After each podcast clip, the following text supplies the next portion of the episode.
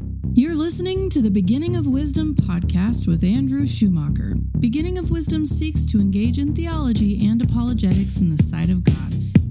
You can learn more at beginningwisdom.org.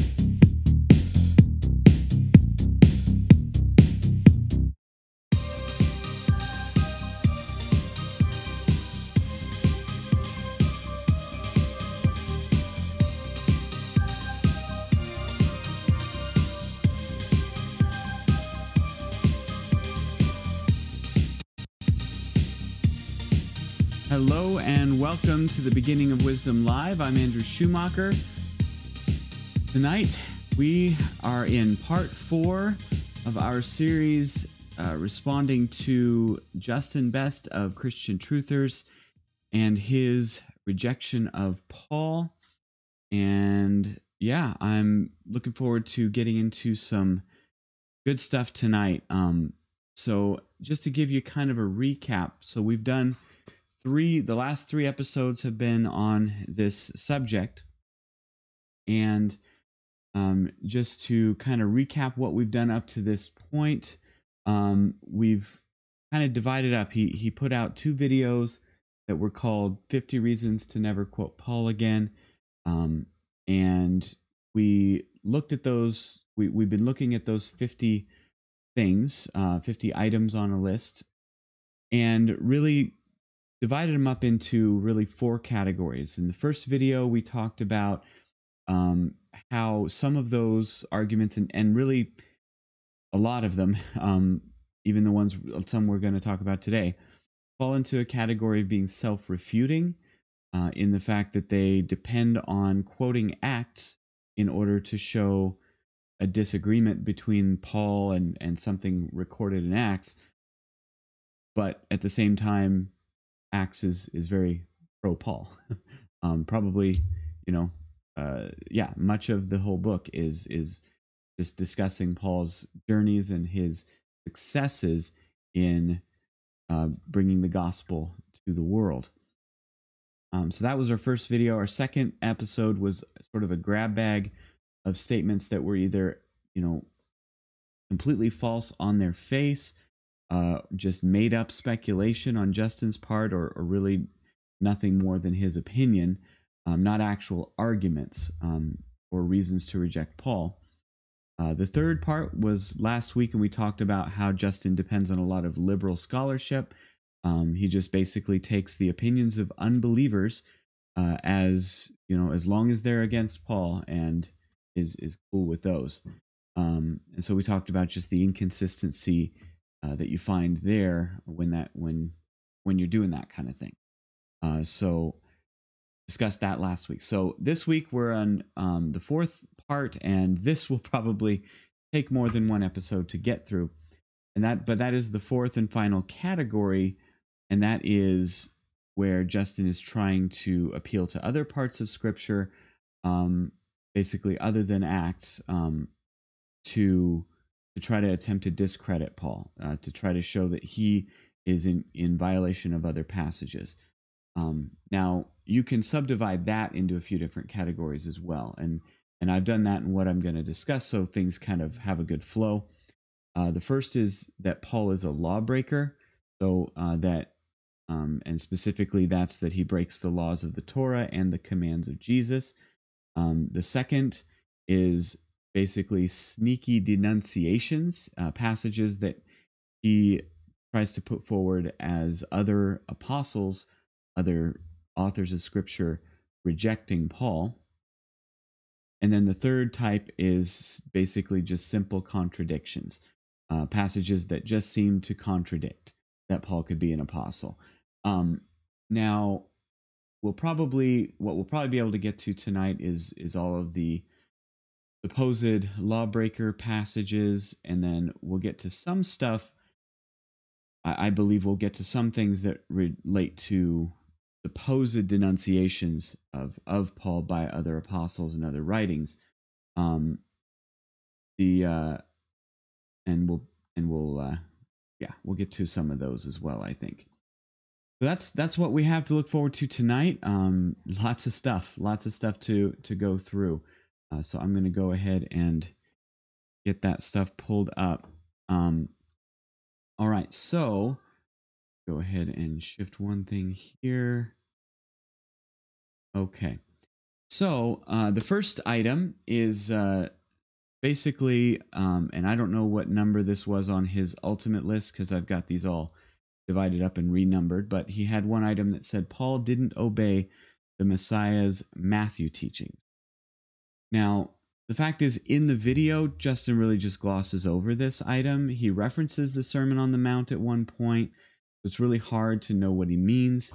If he's talking about Matthew 5, then I would refer you to um, my blog at, at beginningwisdom.org and go to the Hebrew roots section. I've got a section there on Matthew 5 and, you know, just really refuting a, a lot of the arguments that are made by those in the Hebrew roots movement about Matthew 5.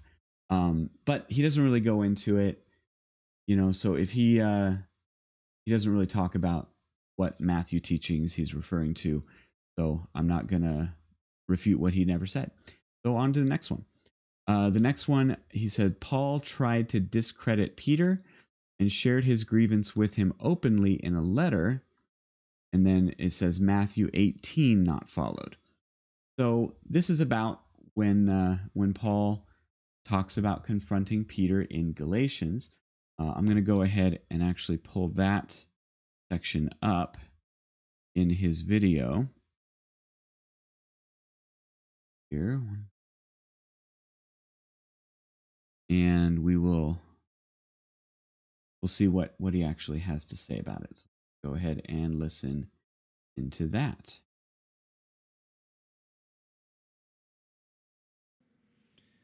Let's see. Matthew 18, all right, if your brother sins against you, go and tell him his fault between you and him alone. If he listens to you, you have gained your brother. Praise Yah. But if he does not listen, take one or two others along with you, that every charge may be established by the evidence of two or three witnesses.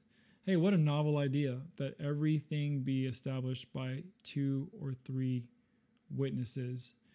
Um, you know, just because Paul wrote 13 of the 27 books, it doesn't mean that you have 13 different witnesses to his doctrine. It's all just one witness. It's all just coming from the same one person. So that's another side note. So I do want to make a, a comment about this side note. Um, this was one of his other points that he uh, that he discussed in the general, you know, this idea of two or three witnesses. Um, this is uh, you'll notice that there's a shift in in what he said. He said he read the passage, you know, um, which says if he does not listen, take one or two others along with you, that every charge may be established on, by the evidence of two or three witnesses. That's from the Torah. That uh, it's it's interesting um, how much how many times I hear you know people in in this movement talking about you know, accusing people of all sorts of, of wrongdoing on the on the testimony of no witnesses. Um, but that's that's a side note. But that's that's you go to the Torah every time it talks about two or three witnesses, it is talking about an accusation of wrongdoing of sin against a person, and so is this. But what did Justin say? Well, Justin changed it and he said that everything must be established on two or three witnesses. Um, that's a problem because, you know, eh, that's the scripture never says that. And it, certainly never says that about doctrine and, and teaching and, you know, the, that kind of thing.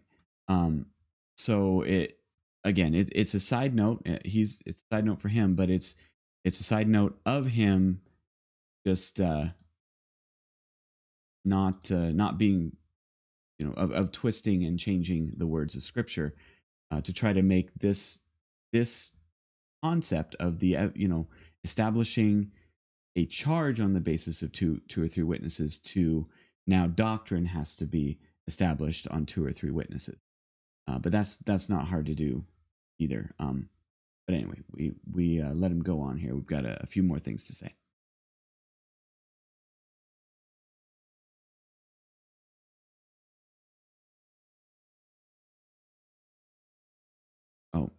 I apologize. I did not bring up the video itself. That might be important.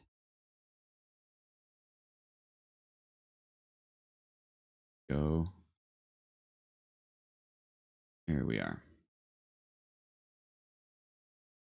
Paul had privately, quietly tried to correct Peter um, first by himself and then with two or three brothers. And then if Peter still was like, no, no, I'm going to continue in sin. No, I'm not going to listen to you. Then they would have been obligated, unfortunately, to share it with the church that they have someone who's going astray, right?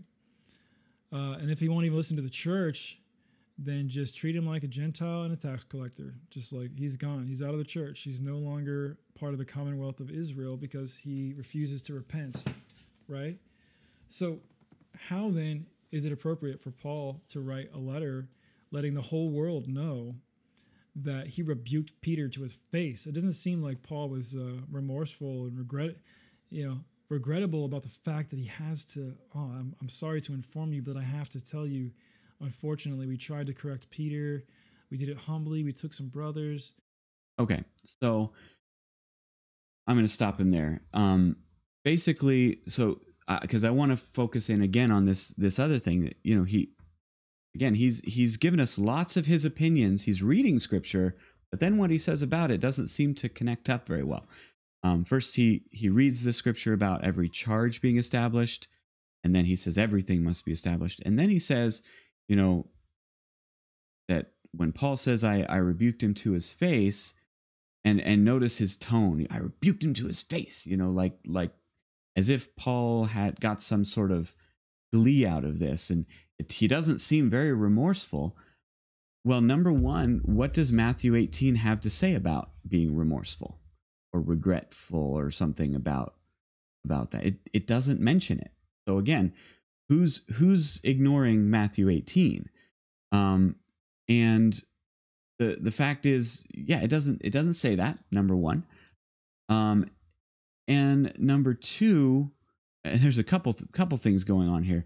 Number one doesn't say anything about remorse. Number number two, there's you know Matthew 18 is is quite clearly about first interpersonal sin or or private sin you know something that isn't known to everybody um, it's it's not about public sin or false teaching um, the the sin that paul talks about peter doing is something peter's doing in public that is sending a terrible message related to the gospel and and jews and gentiles and all that and so he he confronts him to his face but um you know the the fact is that you know the Paul isn't even the the only one who rebukes Peter publicly.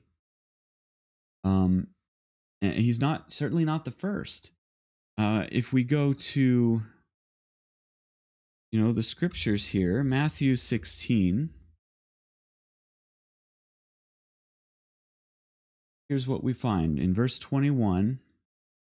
It says, says, From that time on, Jesus began to show his disciples that he must go to Jerusalem and suffer many things from the elders and chief priests and scribes and be killed and be raised on the third day. And Peter took him aside and began to rebuke him, saying, God forbid, Lord, this will not happen.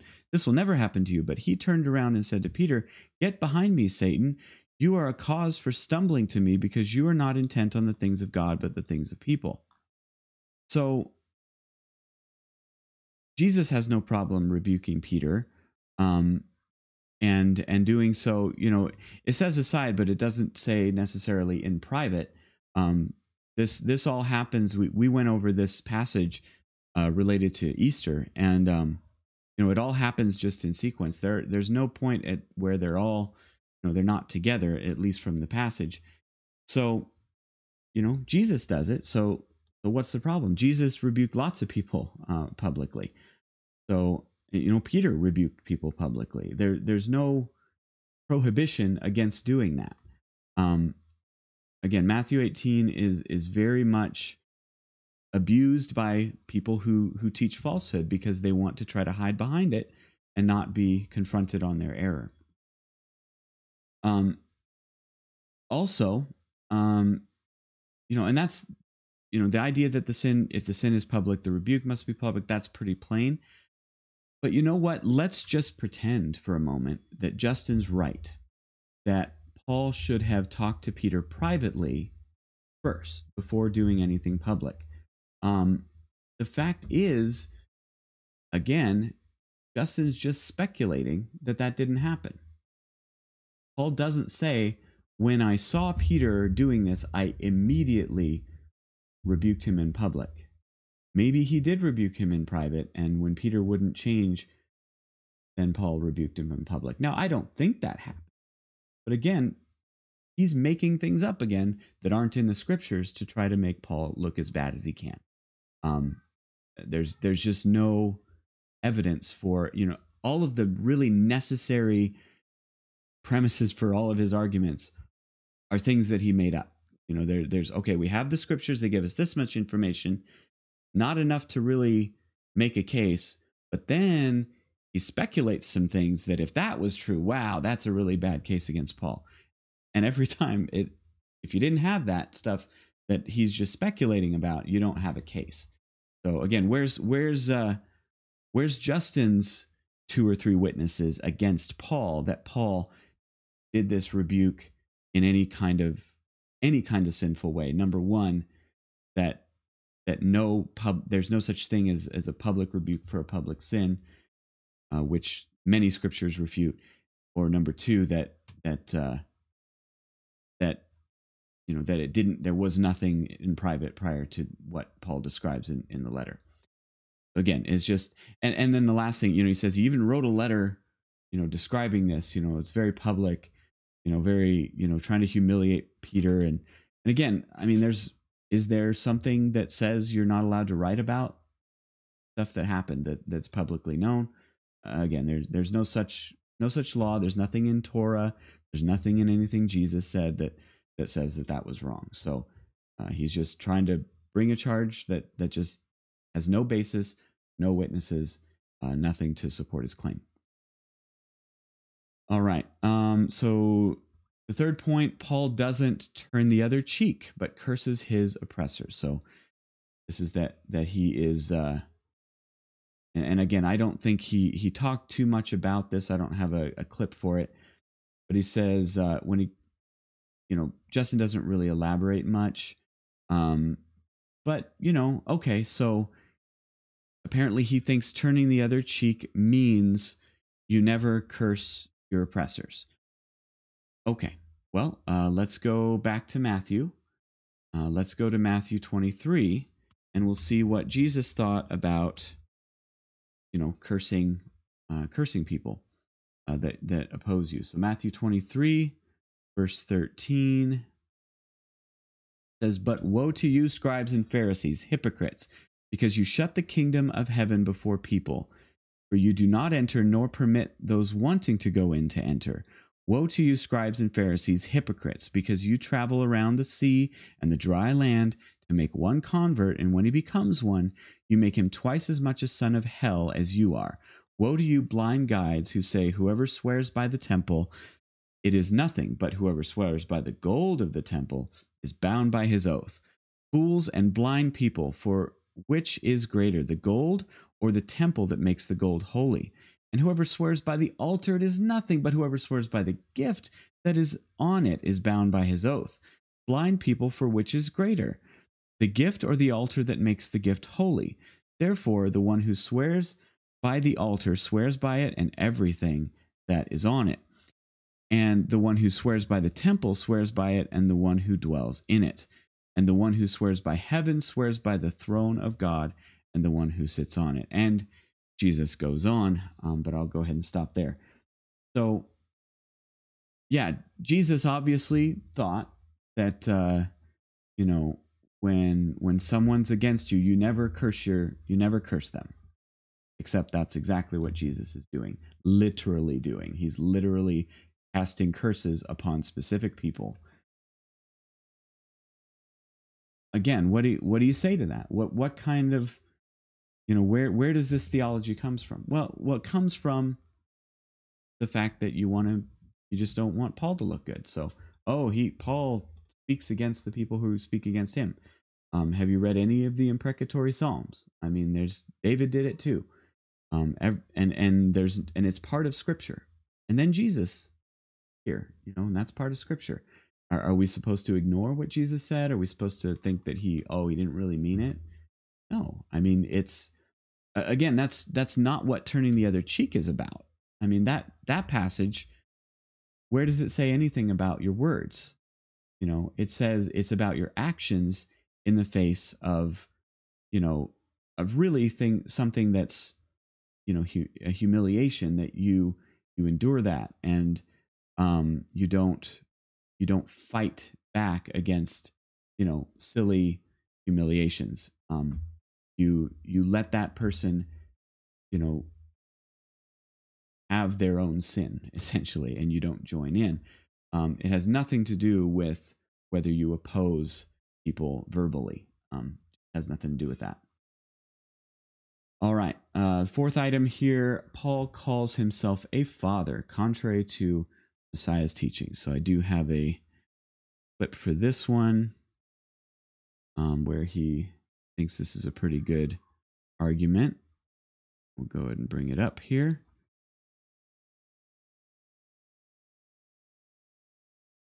Calls himself a father. There we go contrary to Messiah's teachings. Let's go ahead and pull that up real quick.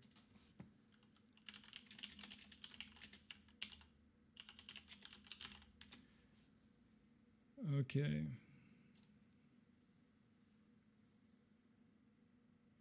Here we go. 1 Corinthians 4:15. Let's get that one up. Let's go ahead and go call no man father scripture. I should pull it right up. Let's see. Here we go. Messiah says, can you guys see this? I don't know. Let's blow it up a little bit. Messiah says, Do not call anyone on earth Father, for you have one Father, and he is in heaven. 1 Corinthians 4.15. Paul says, For though you have countless guides in Christ, you do not have many fathers, for I became your father in Christ Jesus through the gospel. I'm surprised it's not my gospel right there. Uh, so, where do you think we get this idea? Again, Roman Catholic uh, Christianity, Christianity in general, just the word Christianity. I, I, I, try and separate Catholic Christianity from Protestant Christianity, but ultimately, there's so much, uh, just Christianity in general has so many issues, I don't even know where to begin. Now, for those of you who may have never listened to any of my videos before, know that I trust the scriptures, the, the Old Testament, the prophets, the Apocrypha, and all the New Testament writings of the actual apostles and the Messiah, who I believe did, in fact, come and live a life sinless according to Torah. Okay. So, um, aside from the the weird ac- anachronistic theorizing. Oh, that sounds Catholic. That he, you know, that people say father, or that Paul, you know, talked about being a father uh, in the faith to somebody. You know, let's go ahead. You know, I get the feeling. I mean, you saw what he's doing there, and I have no problem with looking up a verse the way he looks up a verse. It's how I do it all the time. Um, but notice that he looks up a verse, he reads just the one verse, all by itself and and just thinks that that's sufficient. Okay, see, it's obvious. It's right there in the in the text. Well, you know, there's a thing called context. So let's go ahead. That verse is found right right back here in uh, in uh, Matthew 23, where we were just reading about the woes. It's a little bit earlier in the passage. Um, here's what it says, starting in verse five. It says, And they do all their deeds in order to be seen by people, for they make their phylacteries broad and they make their tassels long. And they love the place of honor at banquets and in the best seats in the synagogues and the greetings in the marketplaces and to be called rabbi by people. But you are not to be called rabbi, because one is your teacher, and, you and you are all brothers. And do not call anyone your father on earth, for one is your heavenly Father. And do not be called teachers, because one is your teacher, the Christ. And the greatest among you will be your servant, and whoever exalts himself will be humbled, and whoever humbles himself will be exalted. So, from the context, we see that the main point Jesus is making against this is against the scribes and Pharisees who are exalting themselves. And they're using these high titles, rabbi, teacher, father, um, to give themselves honor when really their hearts are far from God. But Jesus Jesus is speaking of a specific situation. He's not speaking universally that never ever ever did anyone call you father and on under any circumstances. Um because if he did mean this to be universal, that that this is a sin to to call anyone your father under any circumstances, any context, then he's in violation of the commandment um, that commandment, the the commandment not to call anyone father. Because um, if we look at Mark, Mark ten nineteen, Jesus is again talking about um, the Pharisees, but what does he say? He says, um, "You know the commandments: do not murder." Do not commit adultery. Do not steal. Do not give false testimony. Do not defraud. Honor your father and mother. That's your father, your earthly father and mother. So Jesus is okay with you calling someone your father. Um, you know, Jesus can't teach to honor your father while also saying, call no man your father, because that's what the text says. And if you want to say, well, it's called other than your, your biological father, obviously okay, where does the text say that? Where does the text say that that's the issue? Again, the context isn't that that these men are not your biological father. Otherwise, Jesus would have said that. The context is that they want to exalt themselves. That's why he also says, "Don't call anyone teacher." and or rabbi. It's the same. It's the same principle.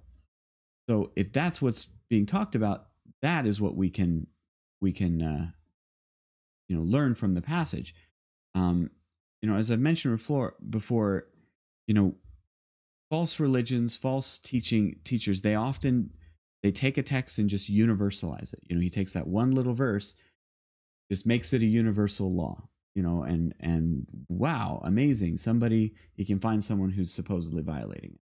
Um they but again he ends up you know having a completely contradictory uh, view of things uh, if you compare it back to you know, Jesus' own words. So uh, the next one we have is uh, number five here. Um, Paul taught the eating of food sacrificed to idols, and my numbers are not like related to the numbers on his list. I just they're just my numbers. But anyway, this this next item, Jesus or Paul taught the eating of food sacrificed to idols, an act condemned in the book of Revelation. So first of all, um, Paul never taught the eating of food sacrificed to idols. You'll find no teaching that says, eat food sacrificed to idols. Do it. It's it this, you know, he never taught people to do it.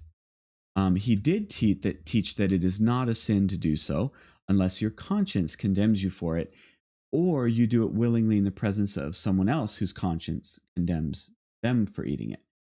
So it can it may be a sin to eat sac- food sacrificed to idols if either you don't have faith in in doing so, um, or if someone if if you know someone else doesn't have that faith, but you go ahead and, and do it in front of them. Um, those are two cases where it is a sin. But outside of that, he, he does say that it isn't it isn't a sin to do so but he never teaches them that they should be doing it or anything like that or that it's a you know so again i taught the eating of, of food sacrifice idols is a little bit strong. Um, but yeah let's let's go ahead and actually look at the the passage. Um, in romans i believe it is 14 Yeah, So in Romans 14 19, Paul writes, um, So then let us pursue what promotes peace and what edifies one another. Do not destroy the work of God on account of food. All things are clean, but it is wrong for the person who eats and stumbles in the process. It is good not to eat meat or drink wine or to do anything by which your brother stumbles or is offended or is weakened. The faith that you have, have with respect to yourself before God. Blessed is the one who does not pass judgment on himself by what he approves, but the one who doubts is condemned if he eats, because he does not do so from faith, and everything that is not from faith is sin. So that's Paul's actual teaching.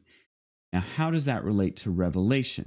Um, Justin says Revelation uh, in Revelation two uh, that that it condemns eating food sacrificed to idols. So let's look at that. So Revelation two twelve. This is in one of the the letters, um, the letter to the church in Pergamum.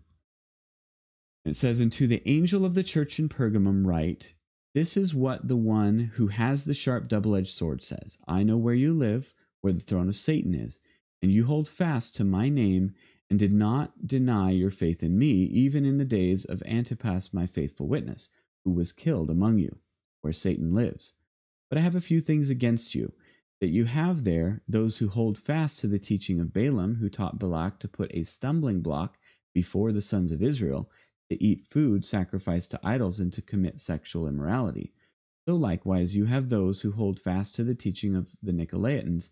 Therefore, repent. If you do not, I am coming to you quickly, and I will make war with them with the sword from my mouth.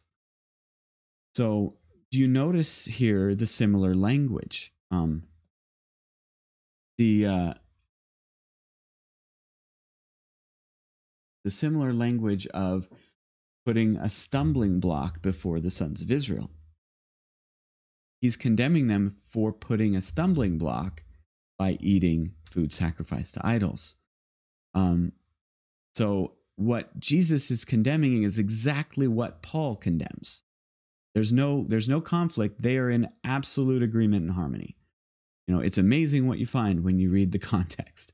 Um, and and again, you just you got to just look these things up, and if someone makes a you know this kind of argument, um, that's all you got to do. Just just read it, um, and you see you see what's there. Next one is the argument that Paul says it's better not to get married like him. The Torah says otherwise. Quote, it is not good for man to be alone. So once again, we do have a misquotation try, to try to make the point. No, Justin Paul didn't say it's better to not get married.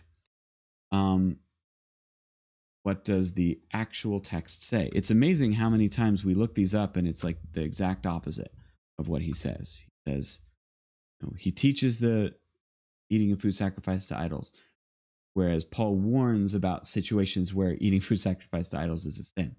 Um, that's uh, that's kind of the opposite of what what you said there. And and we're going to see something similar here. So uh, 1 corinthians 7 starting in verse 5 um it says uh oh wait. Oh i'm too far back have the wrong oh sorry it's starting in verse 6 i i misread um says, But I say this as a concession, not as a command. I wish all people could be like myself, but each one has his own gift from God. One is this way, and another is that way.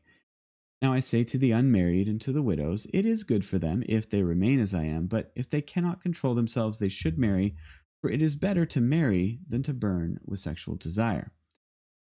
So Paul is, is here giving his his thoughts on that it's good if if you're single, it's good to be single. There are good things about it.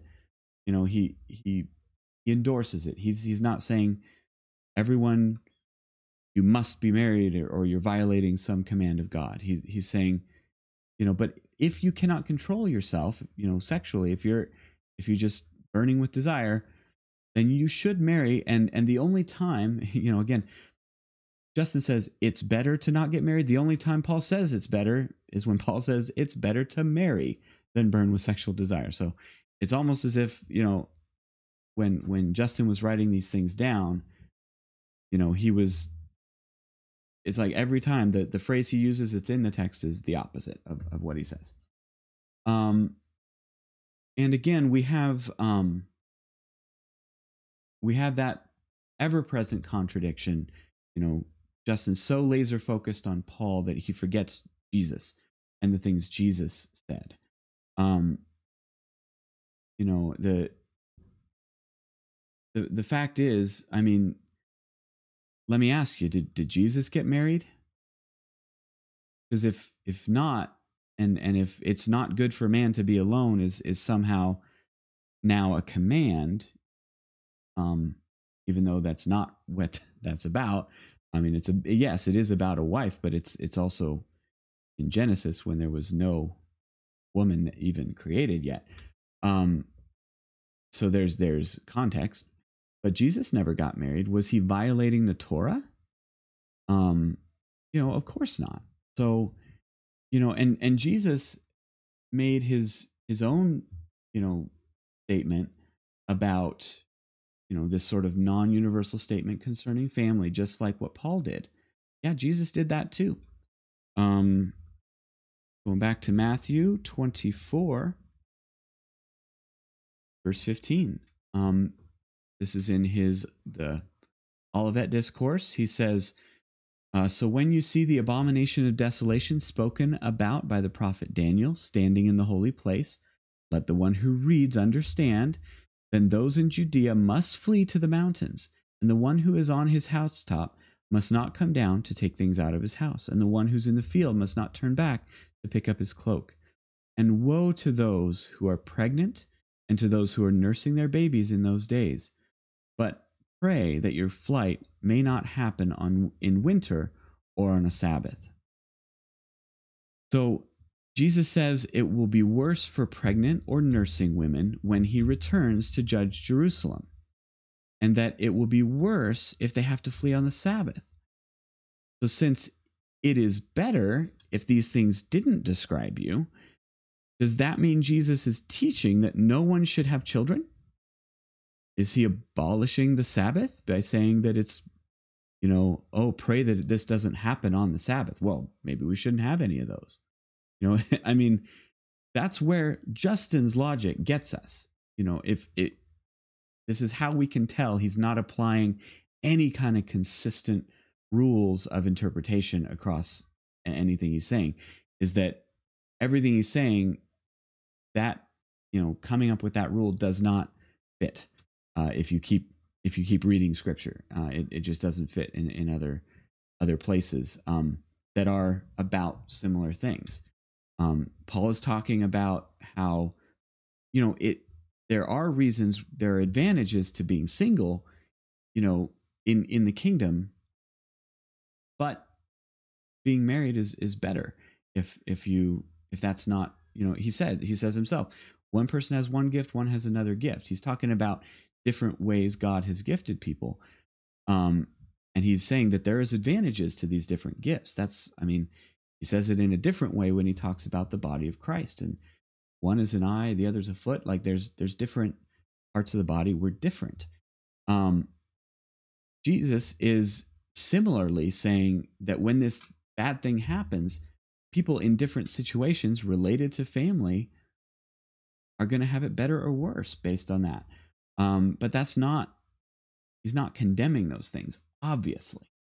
So, uh, again, that's just just what we find. So that's what I have uh, in that section. As far as that's what, or that's what Justin said, as far as Paul violating either the teachings of Christ or the Torah. Um, and, and we see that one by one, they just, they just, none of them hold up, not one. Now, um, the next section that I will get partway through is Paul being supposedly rejected by other apostles and, and things like that or just uh, or other Christians in general. So uh, it seems a lot of his argumentation is is uh, depending on this type of of thing that he really he really spends a lot of time on it. But um, and we'll get to some things as far as uh, that he says here. So uh, the first one he he says James three seems to be directly teaching against Paul personally. Wow, that's a strong statement. Uh, but he never really elaborates. He never goes into James three and and quotes it. So we don't. The fact is, I don't have to make his argument for him. Um, if he wants to try to attach any of it to Paul, he'll have to go and actually do that, uh, and and we'll we can talk about it. I mean, I've read James three. I don't see the the connection to Paul. Nothing to refute. So uh, the next one actually is three of his points. They all kind of come together um, in a way. They these come together. So uh, one of them says, First John chapter two and three seem to warn against Paul as a false teacher. Okay, similar thing to James three, but he does elaborate on this one a little more. Um, also, Paul taught that Messiah didn't come in the flesh, but in the likeness of flesh, a doctrine specifically stated to be an antichrist doctrine according to 1 John 4. Oh, specifically stated. Uh, I'm interested to read that. Um, the likeness of men and the appearance as a man are how Paul describes the Messiah. So uh, we'll we'll hear him give this argument that that that the that Paul just thinks Jesus came, you know, not really in the flesh, uh, but only in the likeness. And then the other disciples did not believe Paul was a disciple in Acts nine, uh, and we'll kind of cover that. That one will apply to more than one. So they're all basically the same argument, though you know Paul is is rejected by apostles. So for this one, um, I actually go to part two. So this is now looking at his second video for the first time in this series. This is where he begins to formulate this this claim that Jesus or that that John in his epistle is is trying to argue against Jesus. So go ahead and bring that up and you'll see what we're talking about. Verse 18 through 19. In 1 John 2, 18 through 19, 1 John 4, 2, and 1 John 4, 6. And finally, also 2 John 7 through 11, we find a few criteria that are mentioned for identifying a false prophet or an antichrist figure. Shockingly, it can be noted that Paul fits into these criteria quite well. First, we have 1 John chapter 2 verses 18 through 19. Let me make this bigger for you guys. I noticed that last time it was a little bit small. Hopefully you guys can read that. okay, 1 John 2 18 through 19 says, Little children, it is the last time. And as you have heard that Antichrist shall come, even now there are already many antichrists whereby we know that it is the last time. They went out from us, but they were not of us. For if they had been of us, they would no doubt have continued with us. But they went out that they might be made manifest that they were not all of us. All right. So First John provides the first criteria here, which is that he's referring to someone who had been among them but separated from them and would not continue with them. So if you can recall, three years after Paul's apparent conversion, he went up to Jerusalem in Acts 9 29 through 31. Let me pull that up. And I, I'm not going to stack up. Okay, so I'm going to. He, he kind of loses his reference here. I'm not going to put you through that. But he. um. But this, if if you're wondering where the argument is, it's that Paul left. So that's that's what that's what he says John means when he says they went out from us because they were not of us, is because, you know, because they left, they went to another city.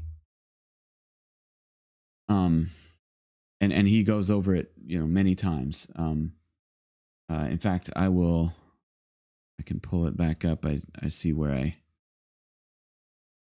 about a minute, a little over a minute later, he kind of gets back to where his argument is. So but yeah, this is this is really the argument, and, and I'll let him continue here.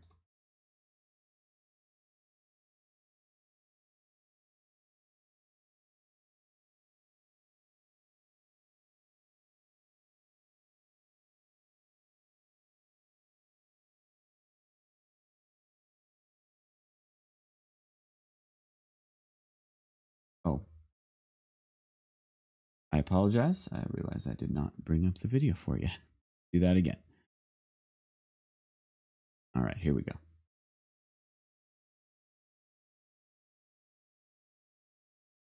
and yet the apostles did not believe that Paul was a true disciple.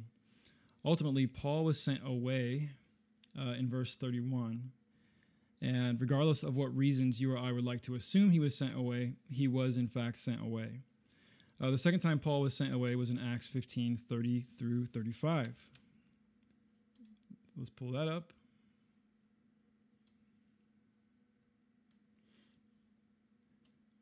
Acts 30 through 35, 15, 30 through 35. So when they were dismissed, they came to Antioch, and when they had gathered a multitude together, they delivered the epistle, which when they had read, they rejoiced for the consolation. And Judas and Silas, being prophets also themselves, exhorted the brethren with many words and confirmed them.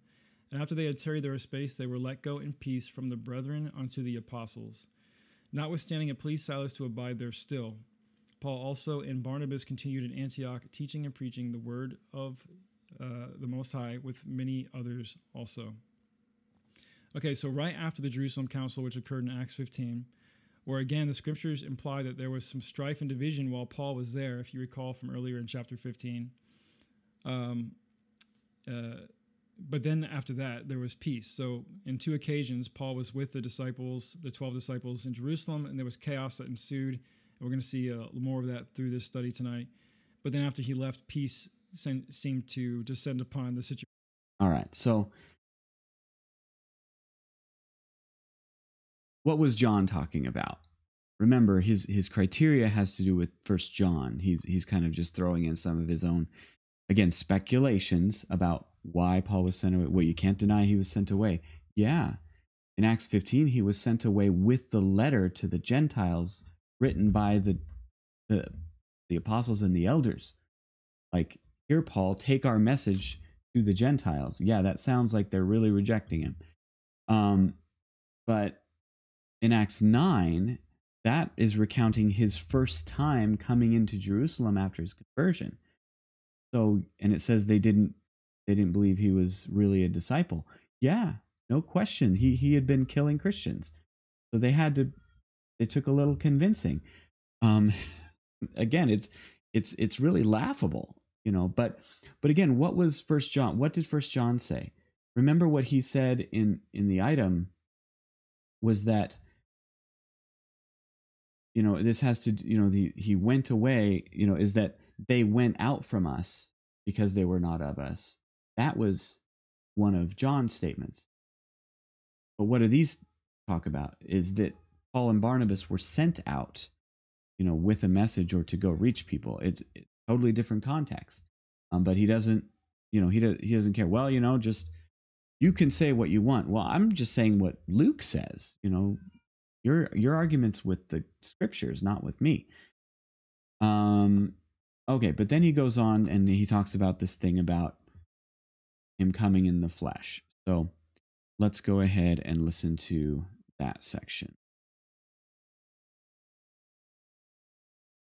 All right, here we go. The second criteria of a false prophet, according to John, is found in 1 John 4 2.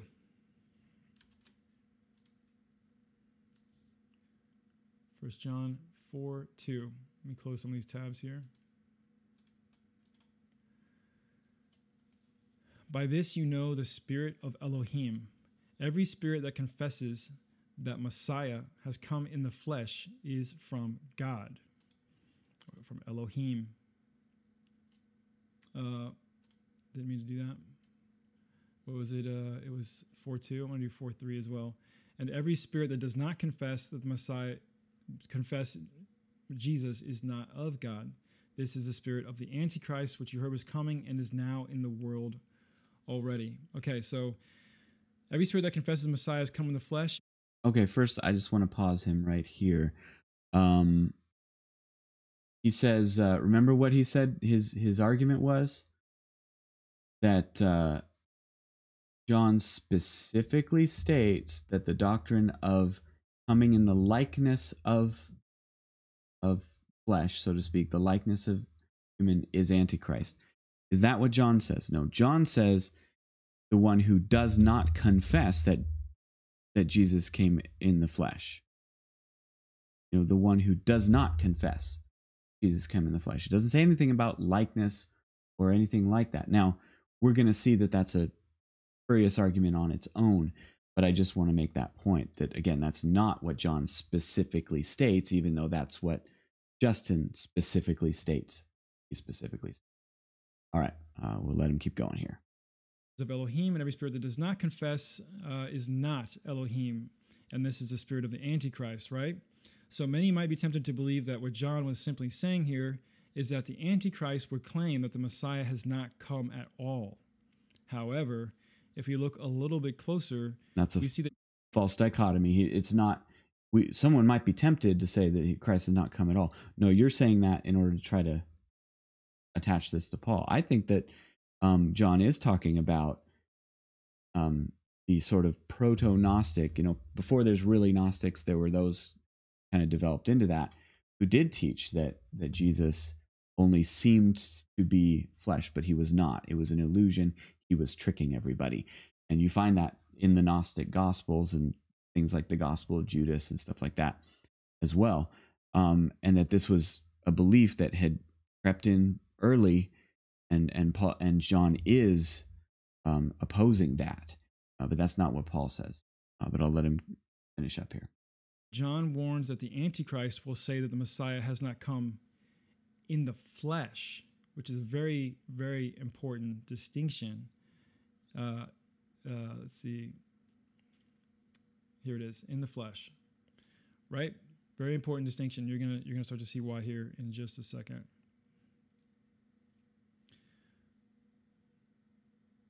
All right. So everyone knew that Yahusha, Messiah, was historically there.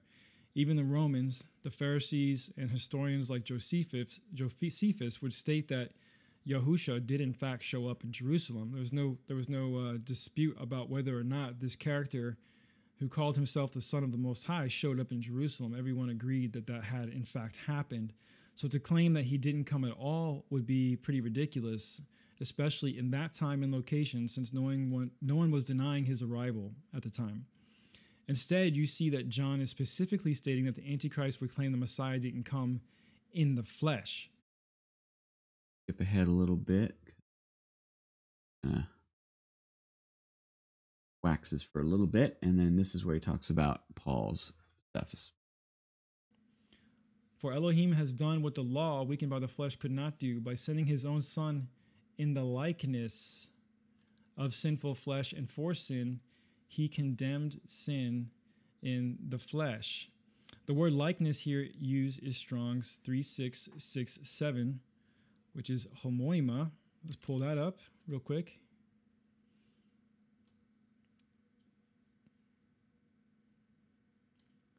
Which literally means that which has been made after the likeness of something, a figure, an image. You guys so you guys can see this here? Representation, likeness, resemblance, such as amounts almost almost to equality or identity, right? That which is made like something, a likeness, or rather a similitude. Additionally, it says resemblance and does not require one element of comparison to be derived from the other.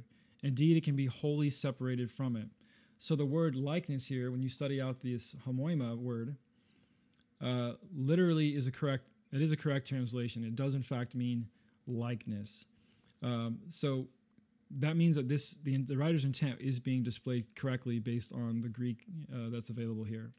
So that means that he's saying that the Messiah came looking like a human person, but not an exact copy of a human person, not an actual human person. If Paul was truly saying that the Messiah came in human flesh, this wood would not be used. It doesn't even need to be used. Why wouldn't he just say that he came in the flesh instead of saying in the likeness of sinful flesh? It doesn't make sense. It's an unnecessary word in the sentence. He should simply say he came in the flesh. All right. So I'm running out of time. So I want to finish up this section um, real briefly. So he, he goes on to talk about Philippians 2 and where it talks about there you know, in the form morphe uh, of man. He he talks. You can watch his video. He talks about how, you know, it, it's amazing to me. Again, false. When when you want to spread something false, you don't you don't define your terms based on the text and the context and what's going on in, in what you're reading you know using definitions as a as a help. You know if you look up a dictionary definition that's all well and good but then you have to take that and see okay how is this author using the, the word? You know like you know he, he read this whole thing about likeness and then said okay that's what we're just going to import in here. He does the same thing with morphe for form and he says you know you know that's where we get our word morph to change. So you know it means jesus changed you know it's like no that's you're getting things backwards. Um so i mean you're you're really disqualifying yourself as a as an interpreter of scripture. So once again we heard him he, he has to change the words. It's he came only looking like a, a real person but he wasn't a real person. Is that what the text said? It's right there on your screen the likeness of what? I agree. Likeness is the right word here. Something very much like something, but not quite that thing. What is it the likeness of? Sinful flesh. Jesus came in the likeness of sinful flesh. Yeah, perfect, perfect word for that, I think, um, because he wasn't sinful. His flesh while real, was not sinful. So it wasn't actually sinful flesh. Um, got to read the actual words in the on the page there. Um, but you know, the, there's a couple questions, and, and we'll finish up with this, and then we'll go to your questions. Um, if Paul is talking when Paul talks about form, appearance, likeness, how does Paul use those terms elsewhere? And secondly, how does Paul talk about Jesus in terms of coming in the flesh? Is this the only way that Paul talks about that? Um, no, it isn't. Um, Paul talks about Jesus coming in the flesh, uh, actually, uh, without using that language. Romans 1 3, we have uh, he says concerning his son, who was born a descendant of David according to the flesh. So, according to Jesus' real flesh, he was the descendant of a real fleshly human being, David. That wouldn't work if he just came in the likeness, you know, of of flesh. He wouldn't be the son of a descendant of David according to the flesh. Again, unless he really was in the flesh. And then uh, 1 Timothy 3:16 or it says uh oh too fast. He says um and most certainly great is the mystery of godliness this is talking about jesus who was revealed in the flesh was vindicated by the spirit was seen by angels was proclaimed among the gentiles was believed on in the world was taken up into glory. And uh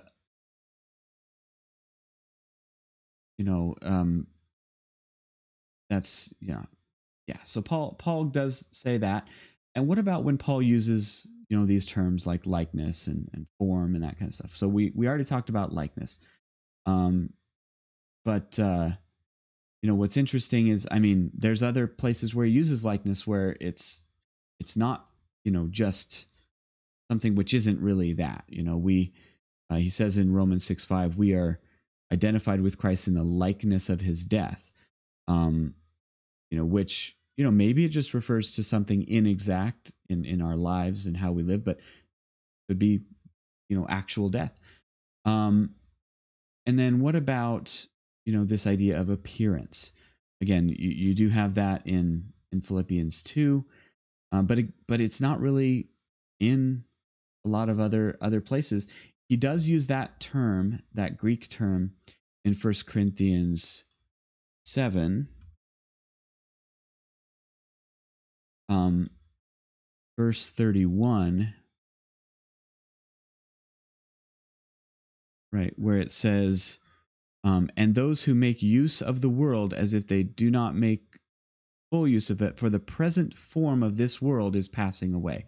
Form, that's the word for appearance. That's the Greek, same Greek word. So, okay, it, what is passing away? Just how the world looks or the actual world? You know, what is he, what is Paul talking about? Uh, I think it, he's talking about the actual world, the way it is, is is passing away. The present form, the form it actually takes. Again, um, Paul uses these terms multiple ways. You don't just look at a, a, an English word and or, or even a Greek word and just go to a dictionary and think that you've you've solved solved all mysteries. Uh, it's just silly. Um, so again, you just have to look at, for a second at the scriptures and, and you just see that these arguments are false. So the the whole the whole flesh thing, um, again, totally refuted. So um, that is the last thing I'm going to be able to get to today. Um, I've got a few more items, uh, some bigger ones. He makes the argument that Paul was rejected by the Ephesians and and stuff like that. So that's going to be really, I think that might be even be uh, the last item on this list, though there's one other thing he talks about in this second video that's not on his list of 50 reasons. So we will have to go over that. Um, so I'm going to go ahead and go to questions. Um, and we will talk about about those things. So let me go ahead and pull things up here. What we've got.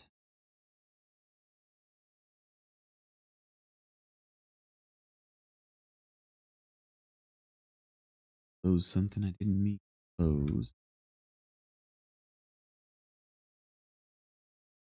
Right, so questions, question, question. Go. Right.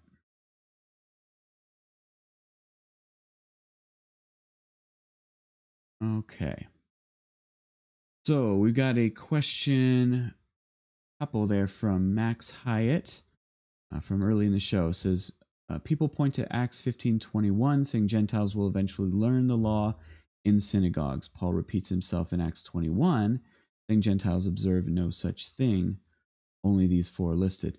Yeah, um I think we talked about this. Was this Hold on. Oh, I apologize. Looking at last week's questions. All right. All right, there we go. So I answered that last week. I'm not giving you that one again twice. okay. Uh, we got another question though from Max. It says, uh, "What are some passages that show Gentiles do not have to follow kosher diet?" I know Romans 14. We did talk about that one tonight. Uh, First Timothy 4, but they have responses to these verses saying otherwise. Thoughts. So, I mean, there's going to be responses to a lot of them. I I think that when Paul says all things are clean and he's talking about food, um, there's no question what he he's referring to. Um, I did a series on the gospel and Hebrew roots movement, and uh, if you go back a little ways, and during that I did a whole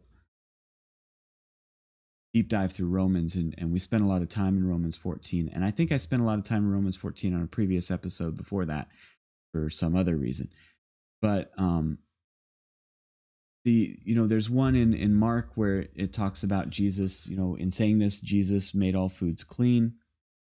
Did a video on that as well. A lot of some people try to claim that that's added by translators. It is not. There is no textual variant there. I mean that is what jesus said. Um and uh if you if you go well the kj the king james says purged all meats yeah look king james was written in 1611. Do you think the English language has changed a bit since then? It certainly has. And if you read, if you if you go and look it up, what you know, just look up, and we did this in this video. We looked up King James English, you know, terms and and what are the real, de- you know, the definitions of these words as they were used at the time that that book was written. And the the Greek word that gets translated purge, the reason it gets translated purge is because it means cleansed, made clean. That's what purge, you know, that's what the English word purge meant back then. Um, and meats, the, the term we use from, you know, we use the term meat, to talk about meat, you know, animal flesh. You know, that's what we we think of as the term meat. But it wasn't always that way. It it used to mean just all food was was called meat. Um, so it you know if you if you just translate from the King James English into today's English, it would say cleansed all food, you know, made all food clean. And and make clean is again that's a very very specific sort of thing to say about food, um, and you just can't you just cannot get around it. Um, the, the the attempts to do so, uh, there's no textual variant. There's no way that's added by anybody. That's that's in every Greek text we have of that passage. Um, and then you know obviously what we have from Paul. So I, I those are some of the things you know I I see um, related to that issue specifically, and and also just it's a it fits the general way that those ritualistic parts of the law were put in place to separate Israel from its neighbors physically to to show the distinction between this nation and this nation. Um and we you know and now we we do that you know by by faith and, and a number of other things. But um but yeah that's that's a it is a good question um let's see. Uh i think the oh dustin neely can somebody clarify for me does justin best think paul taught docetism? I have no idea to be honest. Um it seems that's what he's saying here but i don't think he's really studied paul you know deeply he's just found some proof texts that he can twist. I don't think he he knows what he thinks paul actually believed. Um that's that's my thoughts on it. Um all right and then i did see a little bit more chat. Thought i saw whoa Green just did a funny thing. Looking at the chat and then I wasn't looking. Apologize, guys. Back up. There you are. Okay. Let's see. Um, Dustin Neely question: Can you crucify a ghost? Right? no, you, you can't. But again, that's that is that is. I mean, who knows what Justin even thinks that that Paul thought. Okay, so yeah, I think that is everything in there as far as the specific questions. Next time we are going to be talking about um, i know because i started digging into it and we're gonna we're gonna refute this thing top to bottom and that is the idea that uh, the church of ephesus and, and churches of asia generally uh, rejected paul and, and, and that kind of thing. That was a spends a lot of time on that and we're gonna just look it's it's really not hard. You just kind of look at the the specifics and and and there and there you go. And then I think that's the last thing as far as people rejecting Paul. And then there's some final uh, points about Paul's position on various things, supposedly contradicting something else, or Paul being an apostle, supposedly contradicting something else. Uh, anyway, um, I hope that this has been helpful for you. I do appreciate everybody coming and making this a, a pleasure to do. No question about it. And look forward to seeing you next week. And God bless.